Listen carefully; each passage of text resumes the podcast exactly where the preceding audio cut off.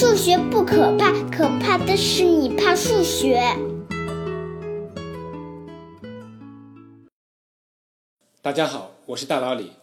在连续两期有关群的话题之后，顺理成章的想跟大家聊聊群论中非常重要和有意思，也是整个数学中最为宏大的一个定理——有限单群分类定理。说它宏大，一个是时间上，从问题的提出到解决，大约经历了一个半多世纪的时间。当中曾经在1983年有人宣布它被证明了，但后来发现其中还是有一些遗漏的地方。全部漏洞被完整的填补，又花了二十五年，到二零零八年左右，人们才普遍认为它真的是被证明了。另一方面，它的宏大也体现在空间上，因为这个定理的证明包含了一百多位数学家的五百多篇论文，总页数达到一万五千多页，这个数量已经多到任何一个人穷尽一生都难以阅读完的地步。后来有数学家决定用当今最新的数学工具和语言重新写一遍证明。去除一些之前冗余的地方，但最终的证明的长度还是多达五千多页。所以从证明长度来讲，我们排除那些用计算机辅助证明的那些命题，只考虑真正写出来供人阅读的证明，那么这个定理的证明总长度绝对是最长的。什么是有限单群分类定理？顾名思义，就是对有限的单群进行分类。好吧，这是一句废话。但是听过最近两期节目的听众应该对有限单群有所了解了，因为我提到过的素数阶的循环群都是单群，因为它们再也没有一个子集可以构成群了。但确切的说，并不是说一个群没有子群就是单群，而是所谓没有正规子群的群才叫单群。正规子群的具体定义我就不说了，有点抽象，但是我可以说一下为什么要有正规子群。因为数学家发现，在一个群里找子群很像对一个整数做因子分解，但人们还希望找出来的子群能够像因子一样去除原来的群，而得到另外一个群。而只有正规子群可以让人们很方便的定义一个群与某个子群之间的除法，而这个除出来的群确实被命名为商群。但一个群除以非正规的子群是得不到群结构的。总之，你只要了解正规子群很像一个群的因子就可以了。那为什么数学家要对单群特别关注？你想，单群没有正规子群，也就是没有因子，那单群是不是就是很像素数？而又有几个数学家能够抵抗素数的诱惑？所以，单群对数学家来说，就好比素数对于整数，也好比基本粒子对于物理学家，或者化学元素对于化学家，都是一个基本单位。既然是基本单位，当然想搞清楚它的户口，查清楚它到底有几种。但也有人反对把单群比作素数，他们认为应该比作对称性的原子，因为对称性就是自身到自身的一种映射，也就是一种置换，所以一种对称性就能找到一种有限群的表示。就像上期大佬里也是感觉到五行学说中隐含着某种对称性，所以才设法挖掘出来用群来表示五行学说。总之，任何群都体现了一种对称性。所以你也可以把正规子群想象成一个群的对称轴，因为它可以把群里的元素映射成两份一样的东西。如果一个群含有正规子群，就表示它的整体对称性当中还包含有更小的对称性；而如果它没有正规子群了，那就表示它代表了一种最根本的对称性。所以有限单群的分类就可以看作对宇宙中有多少种对称性进行分类。所以有人认为单群可以被称作对称性的原子。你可能还记得我上期节目说过，所有素数阶的循环群都是单群，而所有有限群都同构于某个置换群。这两条结合起来，你可能会想，是否有一个逆命题，就是所有有限单群都是素数阶的循环群？但很可惜不是。虽然素数阶的循环群都是单群，但确实有些单群它不是素数阶的循环群，否则这个定理就太简单，而变得根本就不能成为定理了嘛。但你也别小看所有素数阶的循环群都是单群这个命题，这个命题是所谓拉格朗日定理的一个推论，用它去证明数论中著名的费马小定理，你会发现太简单了。当群论经过十分繁复的定义和铺垫之后，对原先比较难的数学命题一下子有了简单的证明，这是侧面反映了群论作为一个新的工具是十分强大的，所以它一开始的繁复是值得的。那我们继续有限群的话题。前面虽然我们发现并不是所有的单群都是素数阶的置换群，但这个命题稍微修改一下，加上可交换三个字就能成立，就是所有有限可交换单群都是素数阶置换群。可交换就是符合交换律。上几期介绍过的循环群等等都是可交换的，但确实还有一些置换群是不可交换的。其中有一大类要追溯到伽罗瓦发明群概念时发现的一类有限群，叫交错群。这个交错群是有限群，所以它也是置换群。它的概念可以先考虑这样一道智力题：比如有三个人排队，先按某种顺序排好了，比如是一二三这样排列，然后考虑这三个人互相之间交换任意的位置，变成另一种排队方式。问一共有几种不同的交换位置的方法？这道题可以这样考虑。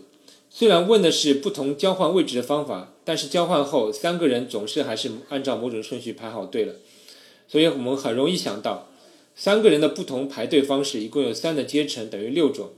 那不管怎么换位，总是从当前位置变换到另一个方式，所以很自然就有三的阶乘等于六种换位方式，其中包括一种不变的置换，也就是自己跟自己的当前位置进行替换。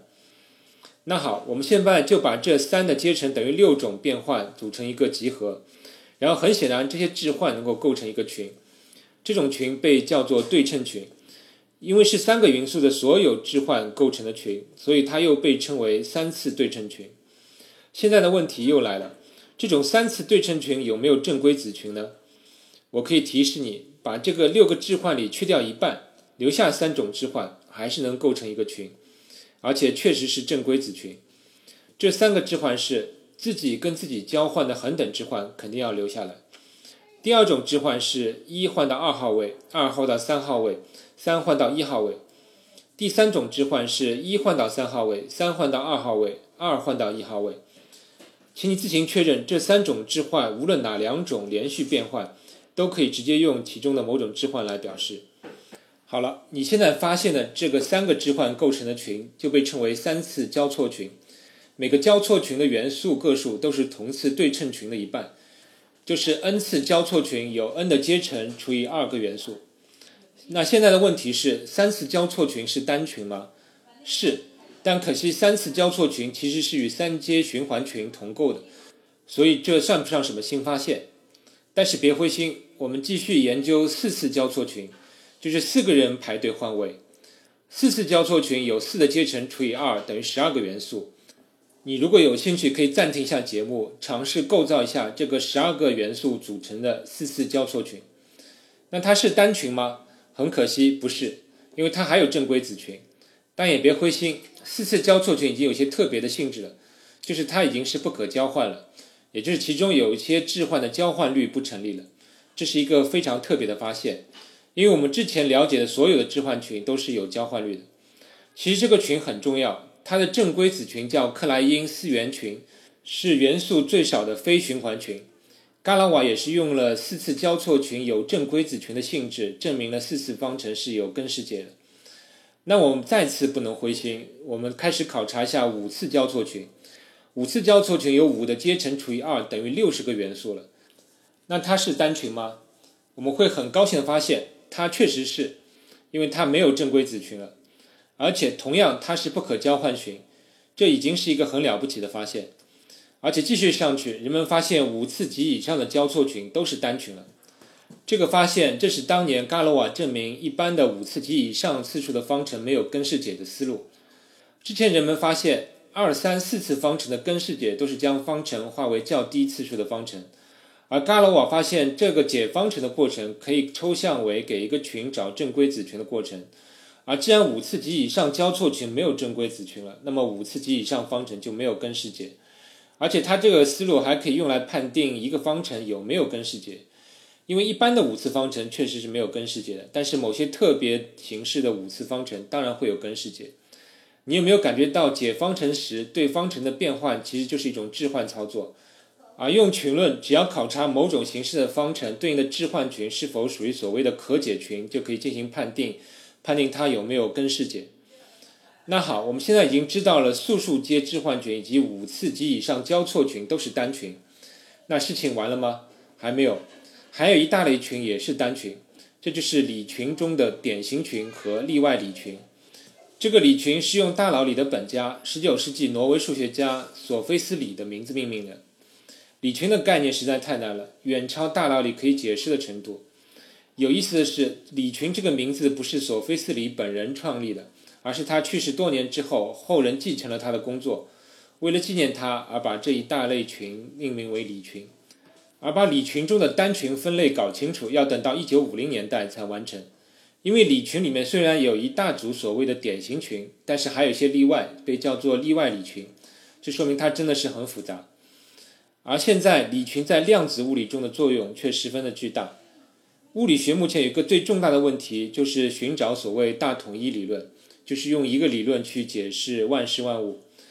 但现在物理里面所谓标准模型理论实在是太繁复了。人们当然不喜欢复杂的理论，而认为宇宙的基础运行机制应该是很简单和美观的。